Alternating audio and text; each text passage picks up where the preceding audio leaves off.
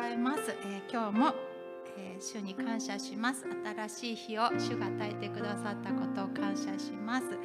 えー、この1週間皆さんどのようにお過ごしになったでしょうか。どうぞ、えーと、皆さんの上に今日も祝福が豊かにありますように。そしていろいろなことが出来事がこの地上では今起こっていて心痛いこともありますし嬉しいこともたくさんありますし、でもその一つ一つ主がもう心にすでに止めてくださってそして私たちそのことについて心を込めて祈る時にその祈りを主が取り上げてくださり聞いてくださり、えー、それを本当に主の御手の中に入れてくださることを信じています。私たち祈りを持ってこの地上で、えー、毎日毎日主と共に過ごしていきたいと願います。そして主の言葉は本当に本当に素晴らしく、えー、地に落ちることなくそれの言葉は永遠に立つとあります。主の言葉が今日も、えー、本当に主の栄光に照らされてすべての地でその御言葉が立っていきますように心から願います。感謝します、えー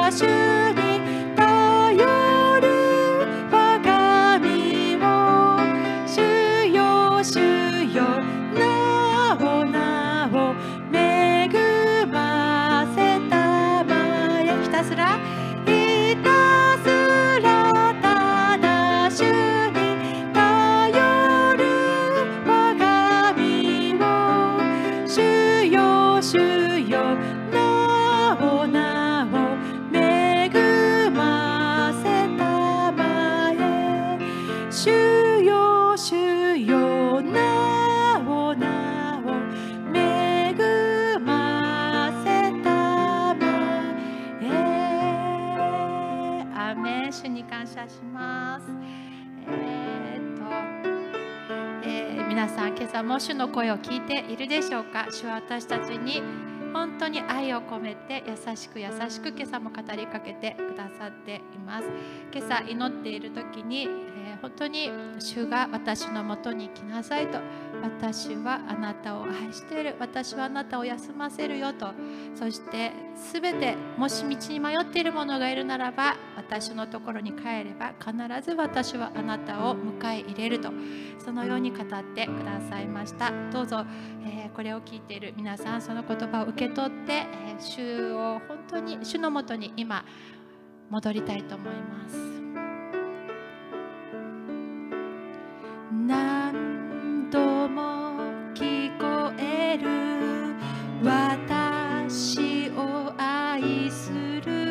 とその声に背を向け歩む私に。立っていると思ってた。でも砂の上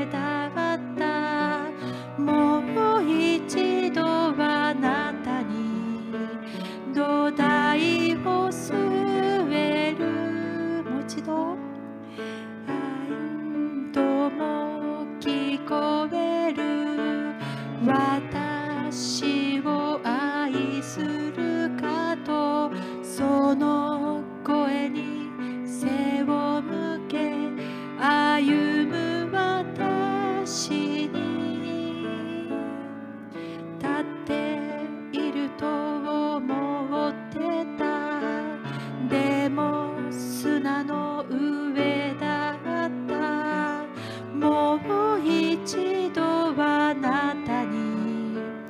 土台を据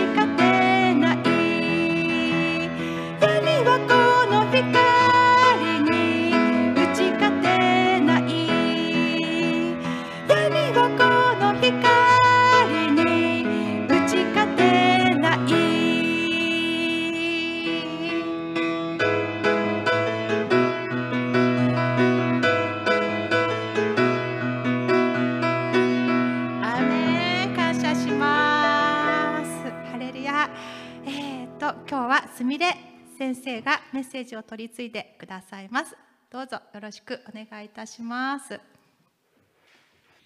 皆さんこんにちは。おはようございます。主の皆を心から褒めたたえます、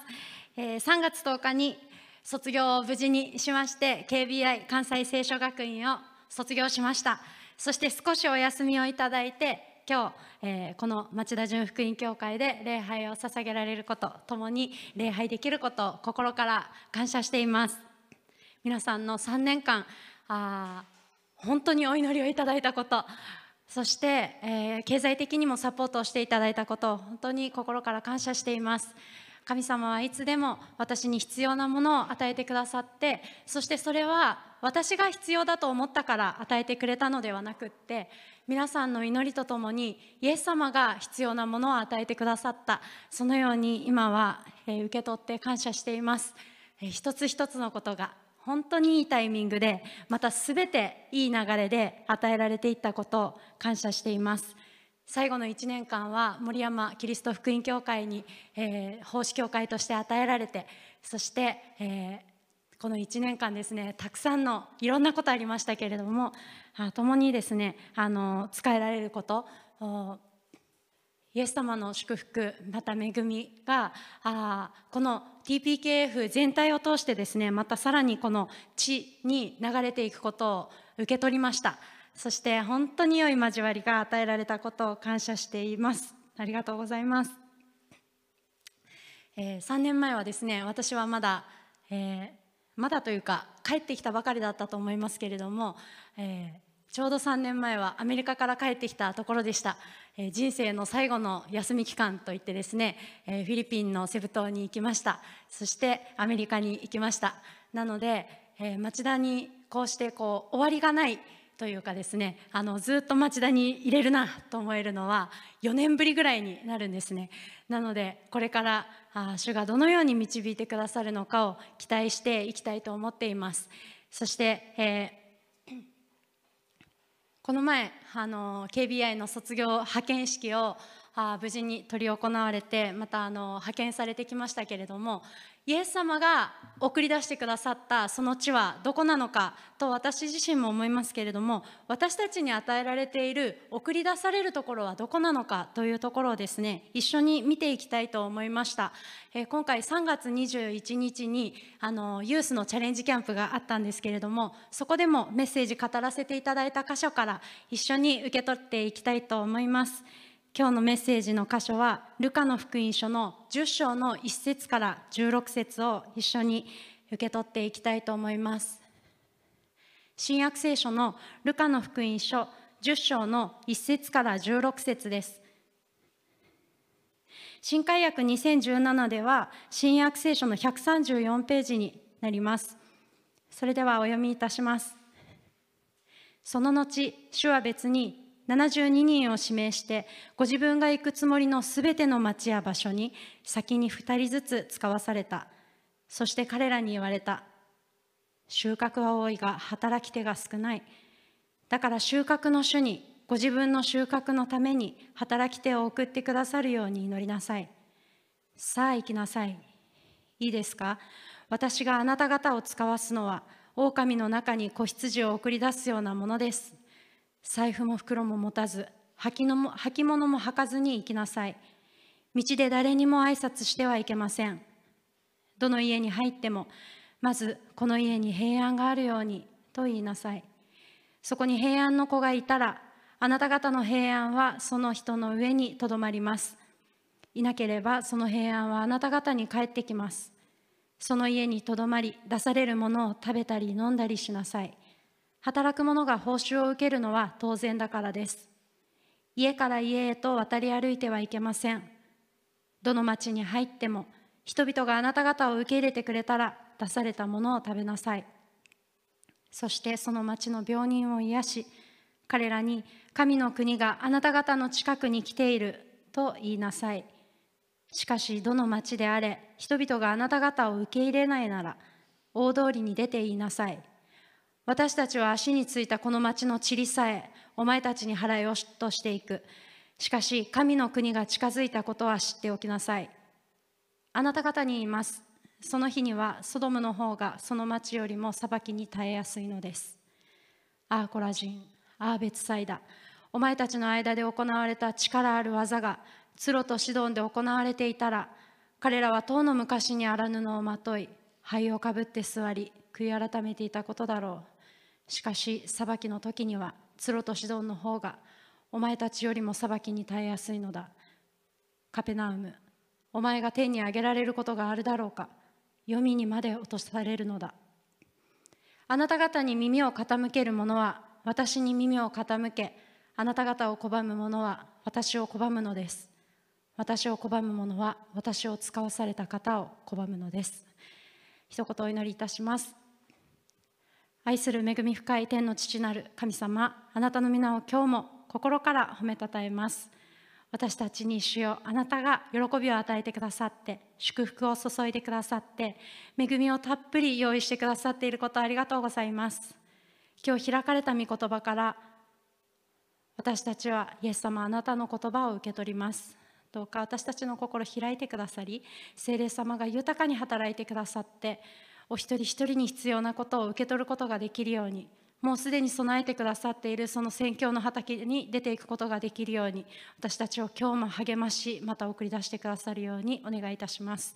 小さなものが語ります。どうかこの口を清めまた強めてくださって必要なことを語ることができますように。イエス様今日もあなたにお委ねします。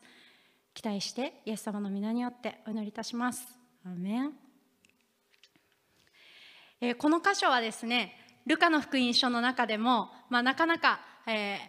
ー、語られることがないというか私はなかなか聞いたことがない箇所でした、えー、KBI の1年目の選挙ウィークの時にここからですね教会のないところに出て行ってそしてピンポンをして伝道していくというですね計り知れない私の中ではとても重い、えー、訓練のあった箇所でもあるんですけれどもルカの福音書10章の1節から16節でイエス様は72人を指名してそして背中を押して使わされたこの背中を押して励まされた箇所から私たちは送り出されるものであるということを受け取りまたイエス様はどのように語ってくださるのかを受け取っていきたいと思うんです。3つのポイントでイエス様語られた中の3つのポイントで受け取っていきたいと思います。まずですねイエス様は祈りなさいという言葉を語られました。2節にありますけれども、収穫は多いが働き手が少ない。だから収穫の主にご自分の収穫のために働き手を送ってくださるように祈りなさい。イエス様は祈りなさい。と言われたんです。収穫は多い。だけど働き手が少ない。だから収穫の主である神様に収穫地にそのところに働き手を送ってくださるように祈りなさいと言われました。私たち自分に重ねて考える時ですね私たちが出ていく先っていうのは収穫地である。そして私たちがそこに出ていく時私たちの思いだけではなくてですねいろいろな人の祈りが積まれたところに私たちは出ていくんだということもここで受け取っていきたいと思うんです。私たちがですねこう自分たちが行く新しいところにまあ、新しい年度が始まりますので新しいところに行く時に私たちが確かに選択したんですけれどもその前に神様は計画しておられてそして私たちをそこに送ってくださるんだ。ということを今日も受け取っていきたいと思うんですね。一つ目は祈りなさい。ということです。どこかに出ていく時また何かをする時まず初めに祈るということを神様またイエス様はおっしゃいました。そして次はイエス様はこう言われたんです。3節さあ行きなさい。さあ行きなさい。と言われました。ではそれはどこに行くんでしょうか。一節にこのように書いてあります。主は別に72人を指名してご自分が行くつもりのすべての町や場所に使わされた。イエス様はご自分が行こうとしておられるところに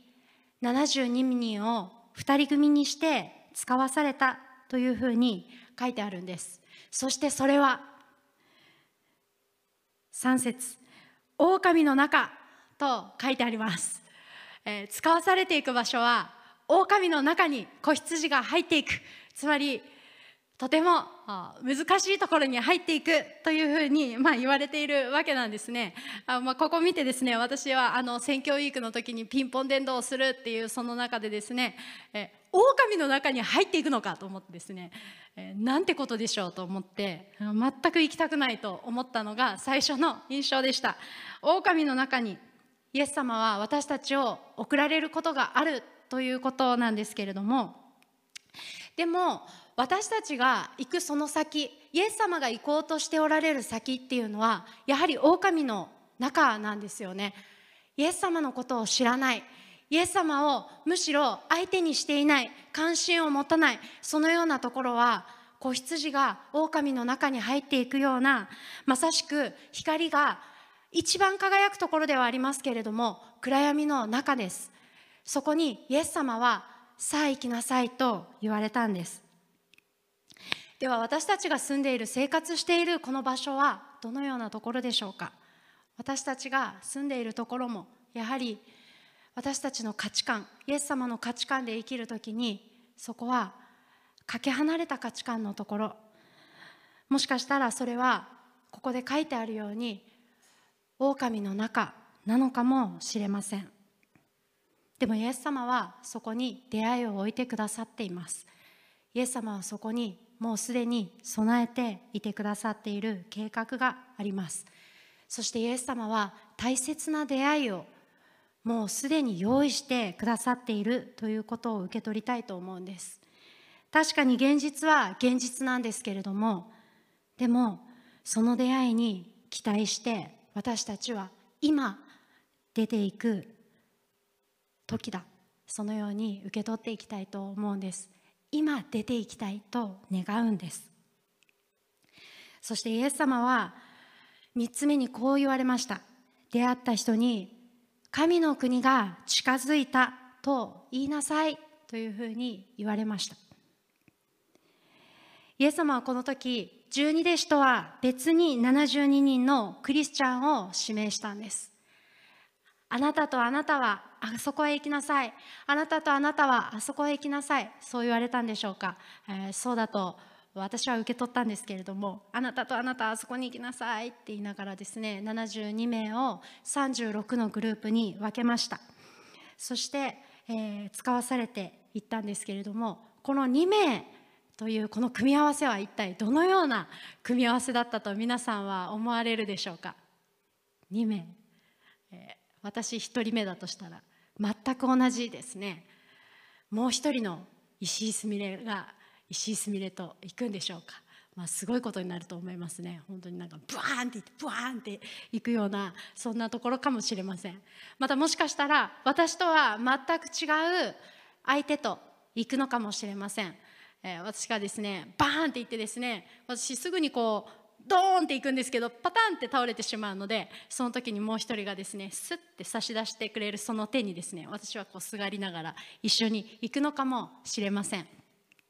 どのような2人組でイエス様は使わせてくださったんだろうそういうふうに思いながらここを見てたんですけれども、えー、私はですねここでここにはそこまで書かれていないですけれども、まあ、なのでこれは私の想像なんですが、えー、ポイントはですね互いをこう補い合うまた祈り合えるそのような関係の2人組だったんじゃないかなって思ったんですね。そしてその先もその行く先もこの2人じゃないといけないようなところだったんじゃないか、えー、そのように私は思うんです。イエス様はですね別の箇所でこう言われている箇所があります。マタイの福音書にあるところですけれども18章の19節と20節をお読みいたします。マタイの福音書18章の19節20節。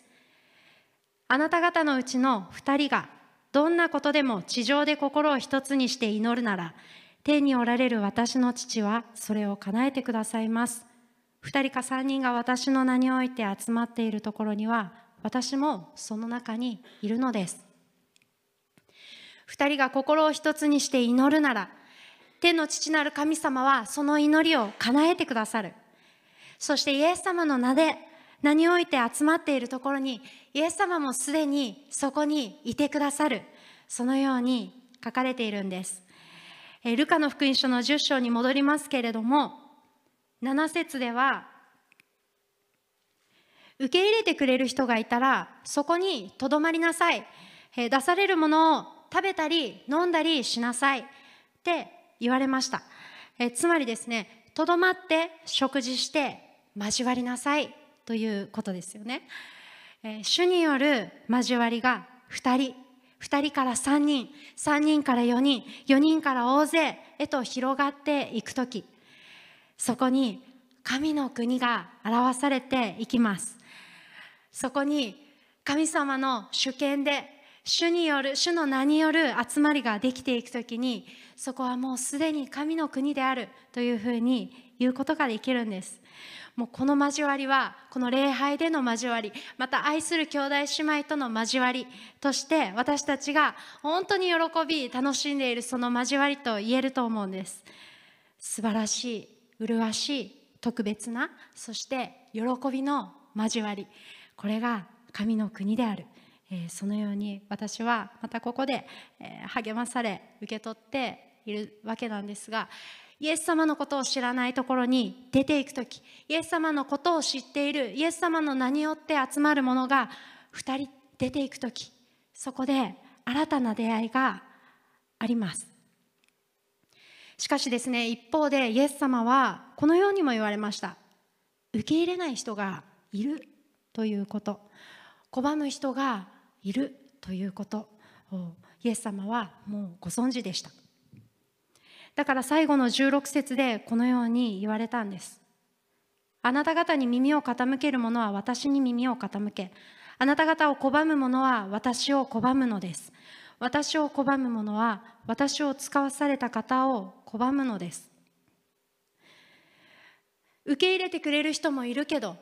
受け入れてくれない人もいるしまた拒む人もいる、え、そのように、ま、書かれている箇所ではありますけれどもその先を見たいと思うんですが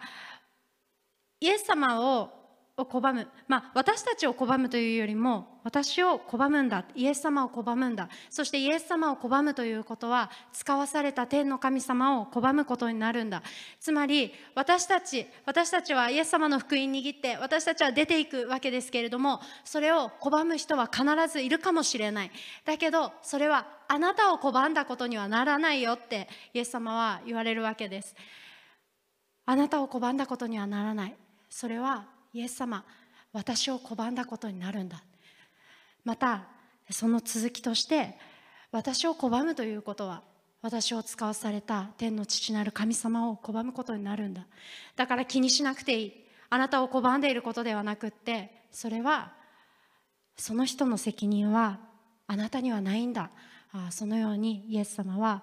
私たちを励ましてくださるんです。私たちが出ていく時に私たちがこうなればいいと思ってまた私たちのこの幸せをこの喜びを伝えたいと思って出ていく時に妨げとなるものは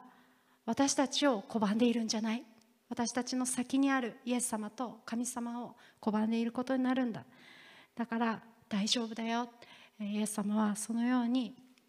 言ってくださいます。それはあなたに向けられた言葉ではないからね。そのように言ってくださる方なんです。イエス様は祈りなさい。生きなさい。そして神の国が近づいたと受け入れる人にも受け入れない人にも言いなさい。そのように言われました。ここでですねあいつもあのチャレンジキャンプで、まあ、チャレンジなのでチャレンジするんですけれども私がここで、えー、若者たちにチャレンジしたことはこの言葉でした。ではみなみんなは友達にクリスチャンと言えていますか？また友達がクリスチャンになるようにイエス様と出会うことができるように具体的に何かすることはできていますか、そのようにチャレンジしたんです。反対に言うとクリスチャンであることを言いづらいグループにあなたは属していませんか？このクリスチャンの輪の中でなら話せるけどチャレンジキャンプの中でなら話せるけど一歩出ると葛藤してしまう。クリスチャンが周りにいない。えそのような人はいないですか？えそのように聞きました。えなぜならですねそれは私自身がそうだったからです。私は中学校から、え、大学の途中まで全く教会に行かない、えー、子供だったんですね、え、もう全くおそらく行っていない。食べたいお昼の時だけ行くっていうですね、えー、そのようなものだったんです、えー、理由はいろいろありましたけれども2つ。まずは周りに同性のクリスチャンがいなかった。友人がいなかったことです。家族はいました。また家族つながりの家族もいました。だけど私と個人的にこうクリスチャンとしてですね交われる女の子の友達はその時近くにはいなかった。また私の大好きなバスケットボールの部活が始まった、えー、この2つなんですね。私はバスケ部に入りましたので中高とそして大学の、えー、時は、えー部活に参加してですね高校時代の部活に参加して、えー、バスケをしていました。なので、まあ、アルバイトも始まりましたけれどもそれによってですね私は全く行かなくなりました。この期間まあいろいろな道を外しましたけれどもその時に大学の途中大学生の途中でですねもうイエス様があいろいろなこうあらゆる手を使ってというかですねでもうまるでマグロの一本釣りかのように私はこう引っ張られて、えー、救われたっていうものなんです。もうなんか理屈じゃない戻ろうと思ってイエス様のもとに戻ろうと思って救われました。その時にようやく、えー、親の神様じゃない。誰かの神様じゃない。私の神様なんだ。イエス様の十字架は私のためにあったんだ。そのように受け取って帰ってきたんです、まあ、このまま帰ったらまあそのままだったかもしれませんけれども再び教会に戻った時にイエス様は同じように今まで以上の励ましをもうすでに備えてくれていました。それは新しい信仰の友との出会い。また奉仕にチャレンジする場機会を与えてくれたんです。この教会の中だけではなくて教会の外に出て近くの兄弟姉妹といい交わりをすることができました、まあ、今思えばですけれどもこのいい出会いいい出会いというかですね、えー、信仰の友との出会いがなければ私はおそらくまた再びですね教会から離れて、えー、仕事にかこつけて通っていなかったんじゃないかな。そう思うとですね神様は私の弱さを十分ご存知でそしてその私に弱い私にあらかじめ備えてくださったものがあった。というふうに今受け取ってまた感謝することができています。帰ってこれてそしてこの信仰生活をいろいろありましたけれども歩むことができてまた献身することまでできて本当に感謝してます。これは全部私が何かをしようと思ってできたわけではなくってイエス様が導いてくださった備えてくださった私はその上を歩いて歩んでいくだけだったそのように今は思えていることを本当に感謝しています。今度は社会人になりました。私社会人になったらですね、えー、接客業が始まったんです。スポーツクラブで働きました。スポーツクラブのお休みは土日祝日ではありませんので長く勤めれば勤めるほどですね今度は日曜日の休みが難しくなりました。休みたいと思ってもですね、えー、今度は教会に行くので休みますってなかなか言いづらい、えー、そのような時がたくさん出てきました。勤めれば勤めるほどですね立場はどんどん上がっていきます。評価もされていきます。ですけれどもそれによってあこう手放さなければならない社会的に手放さなければならないものの一つが日曜日であり時間であり自分の心であったことを今は思い出します。教会に行きたいんです。ということがですねなかなか言えない、えー、そのような現実に、えー、こうぶつかりながらうーんっていう歯がゆさを覚えていました。だけどイエス様は聖書の中で何度も何度も語られるんですね。勇気を出しなさい。そしていつも共にいるよ、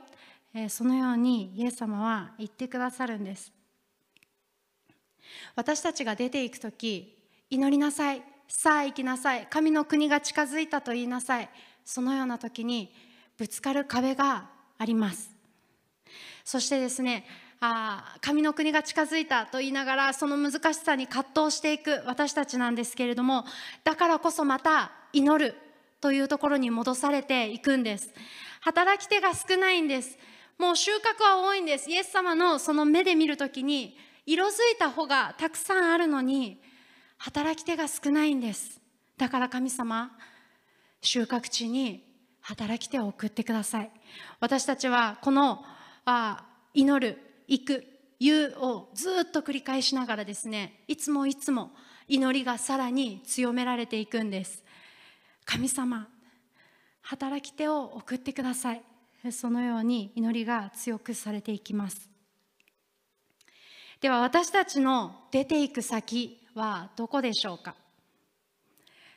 私たちの出ていく先はどこにあるんでしょうか？若い人たちだと学校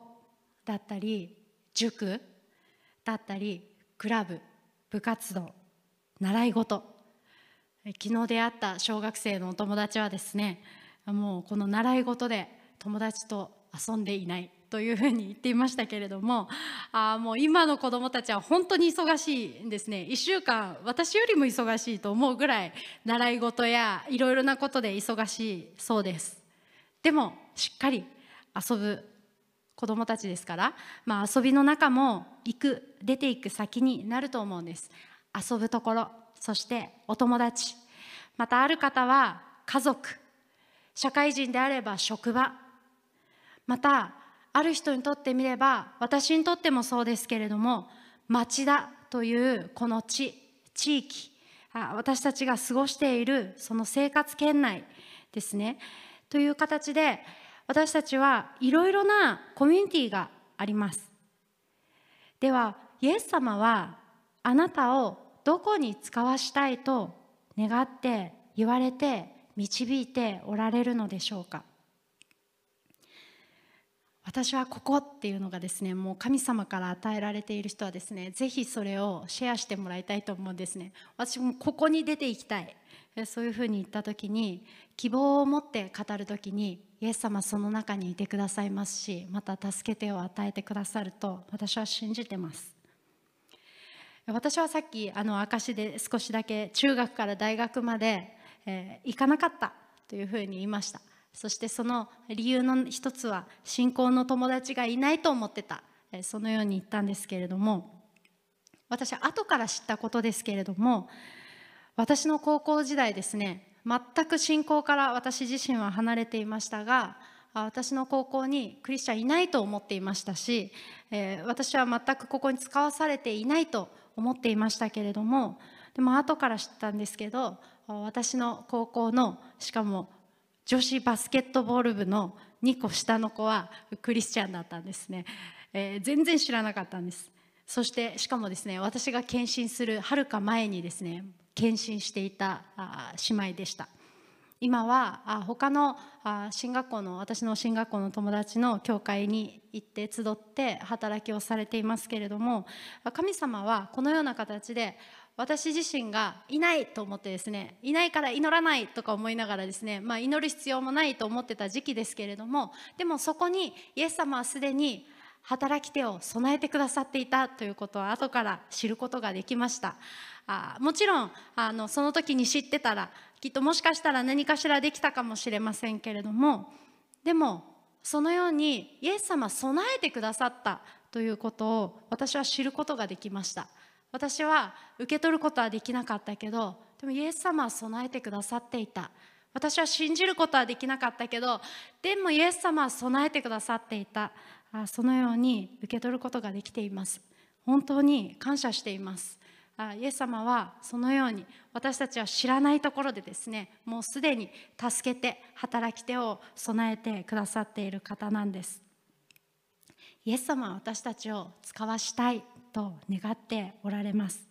私たちの目にはもう無理だと思うことはいっぱいあります。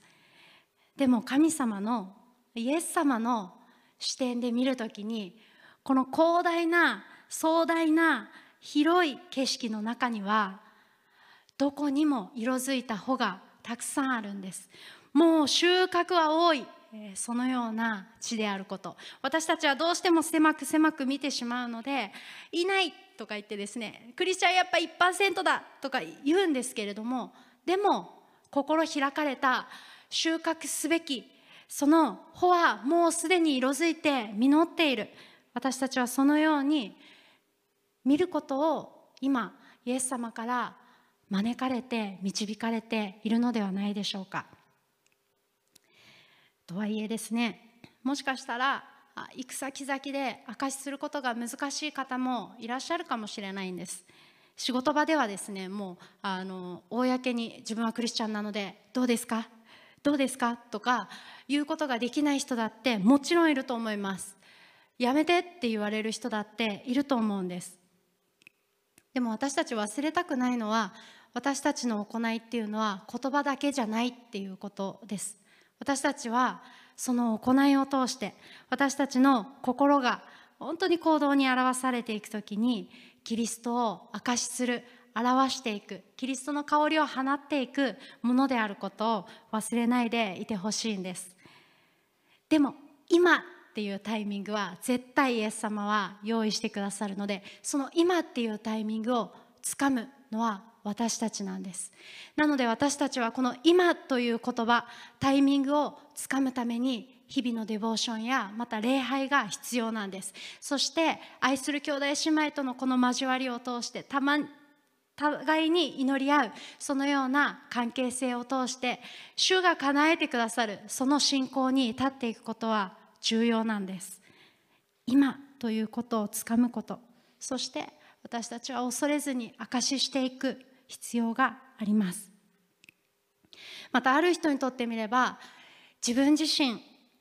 が礼拝に行くことが難しい方もいると思います。また他のところでは自分の内側を聞いてくれる人が教会の中にはなかなか見つからない方もいるかもしれません。身近にいない教会の中にいないそのような方もいるかもしれないんです。なので、えー、ぜひですねあのそういう時本当に交われる相手を一人でも多く見つか見つけてほしいですしまた紹介し合える関係っていうのも大切にしていきたいなっていうふうに思います、えー、若い人たちはですねあの TPKF イーストのユースでは今月に一度第4日曜日にユースチャンネルっていうのをオンラインでやっています。なかなか教会単位で見るとですね若い人たちが少ない、えー、自分のこの内側を教会の人にはちょっと言えない家族に言えないそのような人たちが集いながらですね、まあ、ゲームもしますし賛美もしますしまたメッセージも受け取っていきますけれども何より大切なその交わりまた祈り合う関係っていうのを強くしていくという目的の中今日なんですけれども7時半から、えー、月に1回第4日曜日に夜やっていますのでもしご興味ある方はぜひご連絡ください。そしてご紹介ください、えー、そのように本当にこう若い人たちは特にですねつながりが必要です。なので、えー、つながりを持っていきたい。私も持っていきたい、えー、そのように思っています。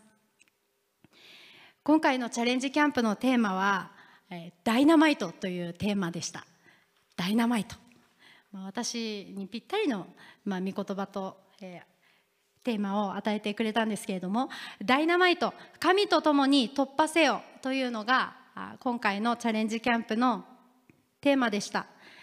そしてテーマの聖句は吉脇の一章の9節なんですね。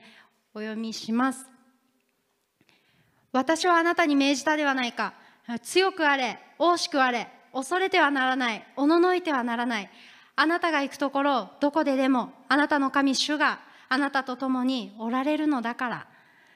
という吉脇一章九節の御言葉を与えられました。そして今回のこの御言葉のところで学んでいったわけですけれども、ま、ダイナマイトっていうと皆さんはどのようなイメージ持たれますか？ダイナマイトっていうとなんかこう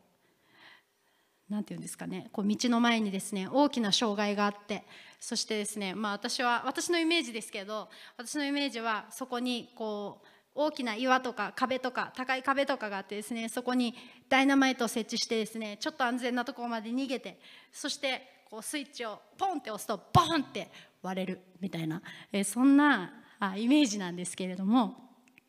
ダイナマイトといったらそういうイメージなんですが今回私がここで受け取ったのはそのような派手なボカンっていうのももちろんありますけれどもでも私たちの人生いつもですねこう波乱万丈にですねいつもこう大きな障害があって高い壁があってそしていつもこのダイナマイトを持ってですねそして離れて安全なところからスイッチ入れてボカンっていうその派手さだけではなくってですねえそれだけではなくって強くあれ大しくあれ恐れてはならないおののいてはならないという言葉はそうしなければならない強くなければならない勇敢でなければならない恐れちゃいけないそしておののいてはいけない、えー、そういうことよりも今回こう受け取りたいなと私は思ったんです。あなたの心の中にある障害また障壁自分の目の前にある大きな岩高い壁っていうのは全部差し出す相手がいるということです。イエス様に差し出す時私には無理です。だからあなたに委ねます。解決はイエス様あなたの十字架にあるからです。そのように言う時神様が全て成し遂げてくださる。神様がこの状況も自分自身さえも変えてくださる。と手放す時その時目の前にあった大きいはずの岩高いはずの壁がどんどんと変えられて小さくなっていく。石になっていく。岩だったものが石になっていく。壁だったものが板になって乗り越えられると思えるタイミングが来る。と思うんですね。主がそこに導いておられる。イエス様は私たちがこう一人で立つ時にですね大きく見えるものもイエス様に全て委ねる時イエス様が変えてくださるその信仰に立つ時にあ目の前の障壁障害が全部主によって小さく乗り越えられるものに変えられていくことを見に行く見ていくことができる。それが希望なんだというふうに私たちはここで受け取りたいとあ今回チャレンジキャンプでは、えー、合わせてチャレンジしました。私たちがすることっていうのは私たちが頑張って自分の足で立つことよりも状況も自分自身さえも変えてくださる神様に信頼し続けていくことなんです。共にいてくださる主と自分自身も共にいるということです。神様にこう言うんじゃないんです。神様私ここ行きますよ。私このゴールに向かって歩んでいきますよ。だからついてきてくださいね。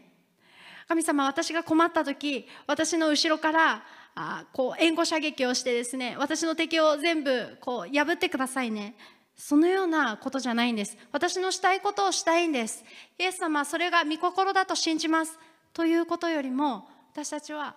イエス様私たちが進んでいくこの道はもうすでに主が用意してくださっている道。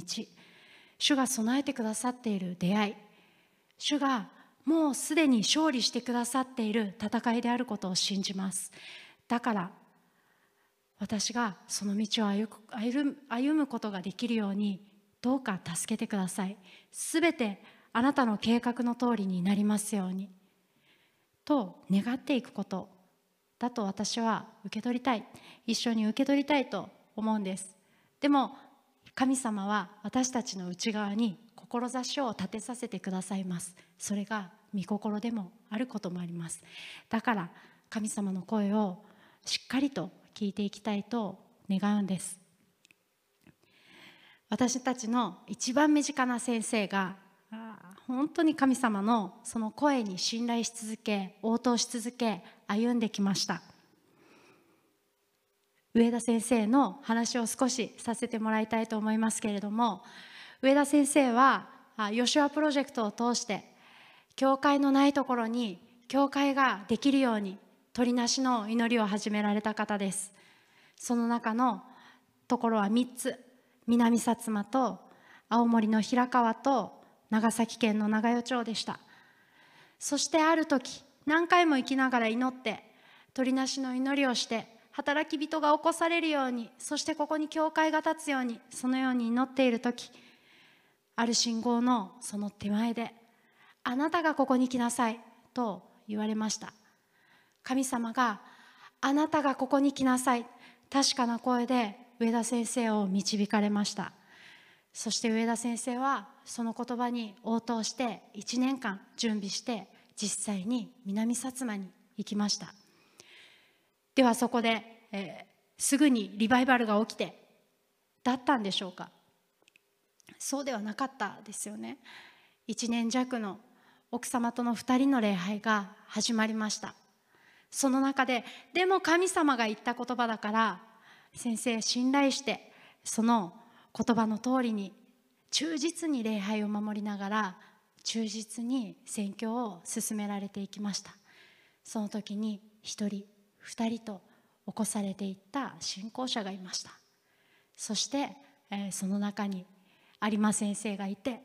有馬先生が献身されて今やあ牧師を交代して新たなあ働き人が立っています。また青森県の平川もそうでした。あ上田先生は引き続き祈りました。そしてペニー先生が送られていきました。ペニー先生が働きをしたこの8年間いろいろなことありましたけれども受精者は起こされませんでした。でも今年受精者が起こされ新しい街道が建てられ新たな領域で働き人さえも送られて神様は新しい領域に平川の教会を導かれています。そして去年私たちの教会から塚山ファミリーが送り出されていきました。そしてそこでもやはりたくさんの働き手助け手が与えられ今やもう街道を立てずにはいられないぐらいパンパンになっている礼拝が捧げられています。ここまでにたくさんの期間長い期間がありました。でもこれは上田先生だからできたのでしょうか。いいえそうではありません。神様が上田先生を導かれたからできました。上田先生が神様の声を受け取って握ったからできました。そして働き手が主によって送られたからできました。たくさんの祈りが積まれたから全て叶えられました。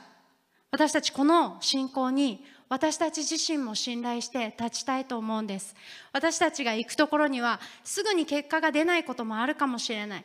私たちが行く送られていくところにはもしかしたらいろいろな妨げがあるかもしれない。自分の内側にも解決しなければならない問題があるかもしれない。でも神様が導かれるんです。私たちの思いをはるかに超えた神様の計画がそのところでなされていくことに信頼していきましょう。さあ次は誰がどこに行くんでしょうか？私でしょうか？そうかもしれません。全く私はまだ何の声も聞こえていませんけれどもでもそうかもしれません。でもあなたかもしれません。新しいところに今あなたが行きなさい。という時私たちは受け取る準備ができてるでしょうか？神様はあなたにそして私たちにどのように語られていますか？誰とそれをしなさい？と言われていますか？そのために自分の手の中にある手放すものは何でしょうか？そしてその時私たちの内側には喜びが満ち溢れているでしょうか？いつも主にあって喜びで満たされていたい。主にある兄弟姉妹と共にいつも喜び持って出ていくものでありたい。イエス様に送り出されるものでありたい。背中を押されて出ていくものでありたい。私はそのように願いこの町田の教会に戻ってきました。このここから始まる町田の教会の働き。私の働きではなくって私たちの働きです。私たちが共に手をつなぎ手を取り合って出ていく時に出ていく時に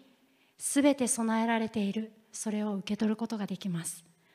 信頼して神様の声に応答して出ていくものとなりましょう。そしていつも共に祈り合っていくものでありましょう。私たちの祈りは必ず主に聞かれます。必ず主の御心がそこで表されていきます。主の栄光だけがこの地に表されていきます。残るのはいつだってこのイエス様の十字架でありイエス様の喜びであり救いでありそして神の国の拡大です。私たちはそこに目を向けそして使えるもの送り出されるものでありたいと願います。一言お祈りいたします。愛する天のお父様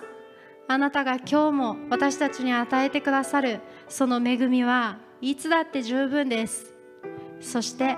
私たちが弱いということも主あなたはもうすでにご存知で